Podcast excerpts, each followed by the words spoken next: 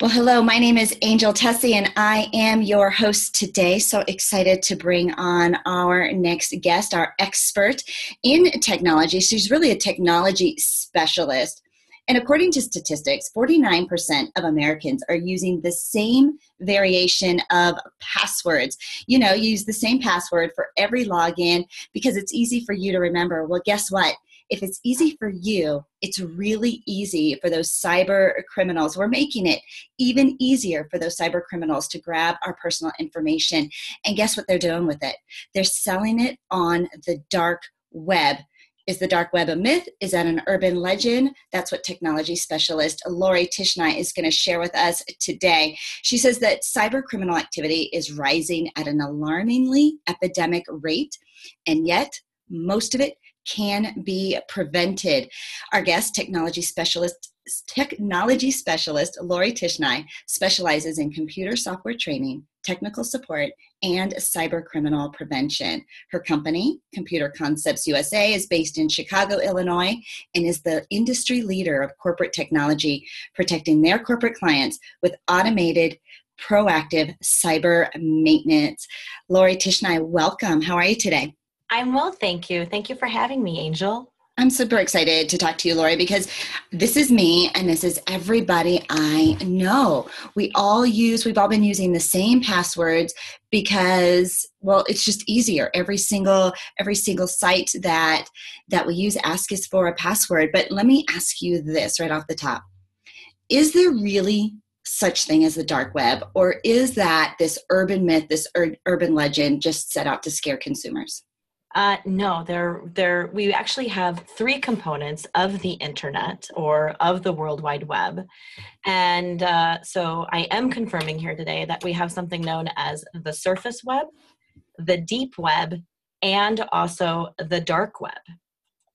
And with that being said, the surface web is really only four percent of what makes up the internet of the information that we see. That's that forward facing uh, piece of the internet. And that's where you and i log in every day when we go to check our email when we go shopping at amazon when we are you know just surfing the web. That it actually only makes up 4% of the information that we see on the internet that's insane because you think about anytime you do a Google search or something, right? A million different things come up and and you know as options for you to search on. Of course, we never get past page one, but okay, that's only four percent. What's the ninety six percent made of? Well, that would be the deep web and the dark web. So the deep web and the dark web kind of get intermixed uh, when people are talking about things. So we're just going to call it the deep web and the dark web. But the deep web, that's where really a lot of our our records are being stored. So right, those are the databases that are somehow through how their network works, right? All of our information are stored on computers, stored potentially in a cloud somewhere. So the deep web is maybe an unsearchable part of the internet, right? And this could be our academic databases, medical records, legal documents you know these are res- uh, repositories of information. And then underneath that that's the dark web. And that you need a, like a special browser called a tor browser. And that's where you have political protest drug trafficking other type of trafficking illegal activities. And those are down there in that dark web. Okay so when i think of you know the the cloud you know everybody's asking us to store our stuff in the cloud. Is that part of that deep web or is that part of that surface web? Could potentially be a combination of both. Okay. Um, but the cloud if we think about it this the cloud has really been around for a long time. It's just been given a name of the cloud. So our emails even going back 10 15 years right when emails uh, started being more more utilized or over 20 years ago really. Um, that information was stored on somebody else's server. So it really wasn't ever on your computer. So it was up there in the cloud even going back 20 years ago. We just didn't call it the cloud back then. Okay, so Lori, so we know that there are cyber criminals. They're out there, you know, with all this free time, all this hacking tools, and they are looking for you know easy targets. But my thought is and i think for many of us think well you know i'm i'm not really a threat or i don't really have all this activity. I don't have a lot of money. I'm not high profile. How much of a threat are cyber criminals to those of us who don't feel as if you know why would they want my stuff? They are you're their exact target actually uh, because you are not spending millions of dollars right to protect your information to protect your infrastructure to make sure that they're not able to access your information. So the cyber criminals have changed how they were going after people right? So in the past cyber criminals really just wanted to be well known for something right? Maybe they were able to to log into an institution and change something or or you know there were really more hackers and you really had to have a lot of skill in order to do it. Um, today they're going after everybody. They would rather get your information log into your email and grab all of your contacts. Your contacts have value because they know that they're real people and real email addresses that they can now start sending you know phishing emails to so that they could someone else will click on it and then they could grab their credentials you know to get more information uh, maybe get your medical information. So really everybody is worth something right? You you either have contacts that they can grab their emails. Maybe they can log onto your computer and get your banking information. Again even if you don't have a lot of money it's a lot of money to them because they're taking it away from you potentially. And if they get your social security number or uh, medical information, they then can start doing uh, insurance fraud and identity theft. So everybody really is a target. Okay, so we talked about, you know, a lot of times we don't change our passwords and we're using the same passwords for, you know, maybe our Gmail login that's also the same password we use for our banking login. Are other than that, you know, other than having safer passwords, are there other behaviors that are putting us at risk for these cyber criminals? Yes, it, it may not necessarily be your behavior, but it's what's happening to your information with the companies that you're entrusting your usernames and passwords to or your personal information to. So companies have had their information breached uh, due to maybe not being one step ahead of these cyber criminals, right? No one method is foolproof, so, for example, LinkedIn had a breach in 2016 where the usernames and passwords of the people that were utilizing LinkedIn, right, was breached to the dark web, and then that was for sale. Once the information gets to the dark web, it doesn't disappear, it stays there. And then this information then gets traded on identity theft websites where the bad threat actors are going there to to buy it right? So the only thing that you can do is be aware of where the breaches are and then make sure that you're not utilizing the same passwords at all these different sites. Because if they know your credentials for one they use automated tools to figure out what your password could be for another website. And if it's tied to your banking or your financial institutions right they can get access to that. And then then that's when you have your money leaving your bank account.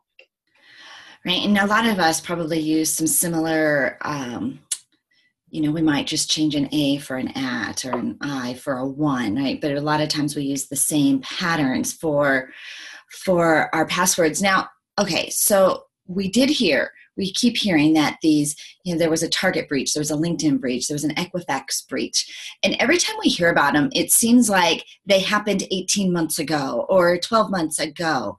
Once it's happened, is there any way for the consumers to protect themselves because it's so late in the discovery? I mean, by now, is, is it just too late to even protect ourselves? It's not too late to protect yourselves. Uh, using good password hygiene is always something you want to keep striving for. Uh, turning on what we call two-factor authentication. Have you have you heard of this before? It's called 2FA or two-factor authentication. Right. And how how is that even better?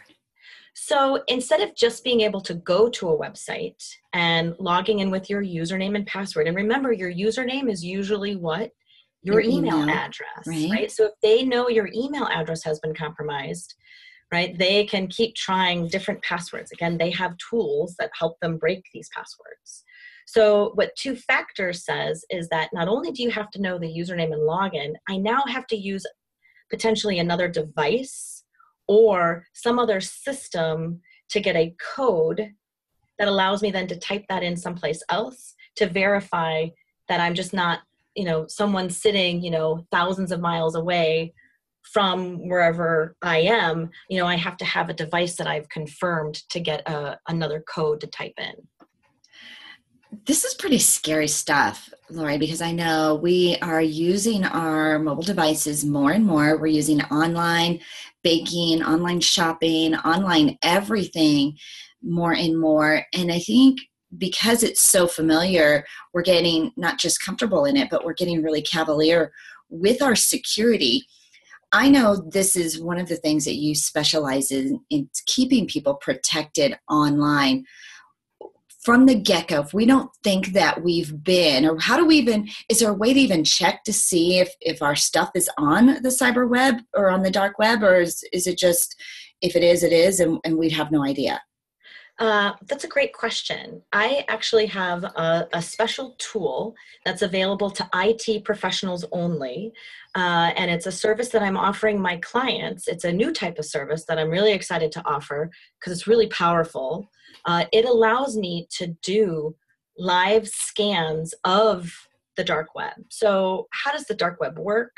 Um, it's it's not a place.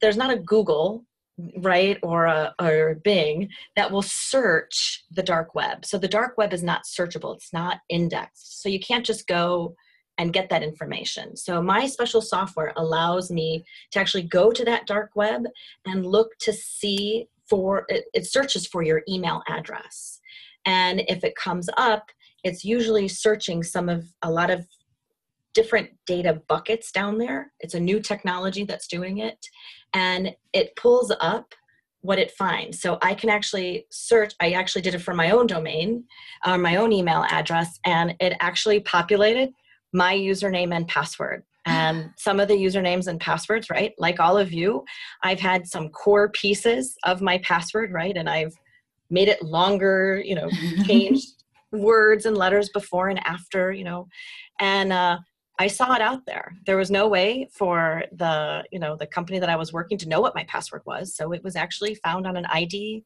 ID uh, theft website. And I, I then knew that I could never use my four numbers again or my core word ever again in my passwords. That's valuable.